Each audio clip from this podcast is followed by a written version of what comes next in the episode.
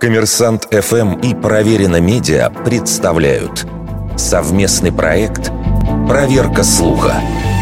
Правда ли, что коктейль «Кровавая Мэри» назван в честь королевы Марии Тюдор? Мария I, дочь Генриха VIII, взошла на английский престол в 1553 году.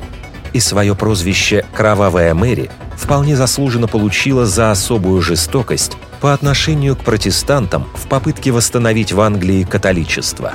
Поэтому версия, что смесь водки и томатного сока является отсылкой к ее кровавым деяниям, выглядит вполне логичной.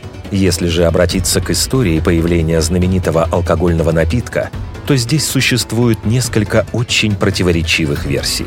Согласно первой, «Кровавую Мэри» придумали в парижском Харрис Нью-Йорк баре в начале 20-х годов прошлого века. Один из клиентов, увидев напиток, якобы воскликнул «Он выглядит, как моя девушка, которую я встретил в кабаре». То кабаре называлось «Ведро крови», а девушку звали Мэри. Лавры изобретения «Кровавой Мэри» пытается оспорить нью-йоркский бар 21 Club. Правда, французы утверждают, что американцы просто мешали водку с соком, не добавляя выжатый лимон и вустерский соус.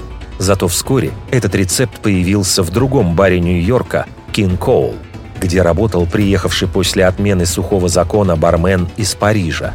Другое дело, что название «Кровавая Мэри» привязалось к этому коктейлю далеко не сразу.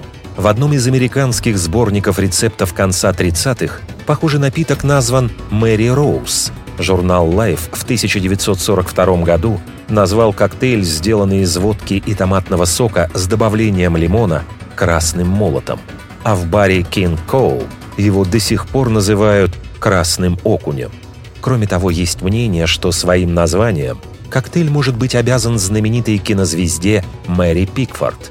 Некоторые же считают, что Блади Мэри – это искаженное имя Владимир – так звали русского магната Смирнова, чья водка Смирнов была популярна в Штатах. Не говоря уж о том, что в английском языке «блади» часто используется в значении «чертов», и так якобы прозвали девушку-бармена, которая постоянно опаздывала.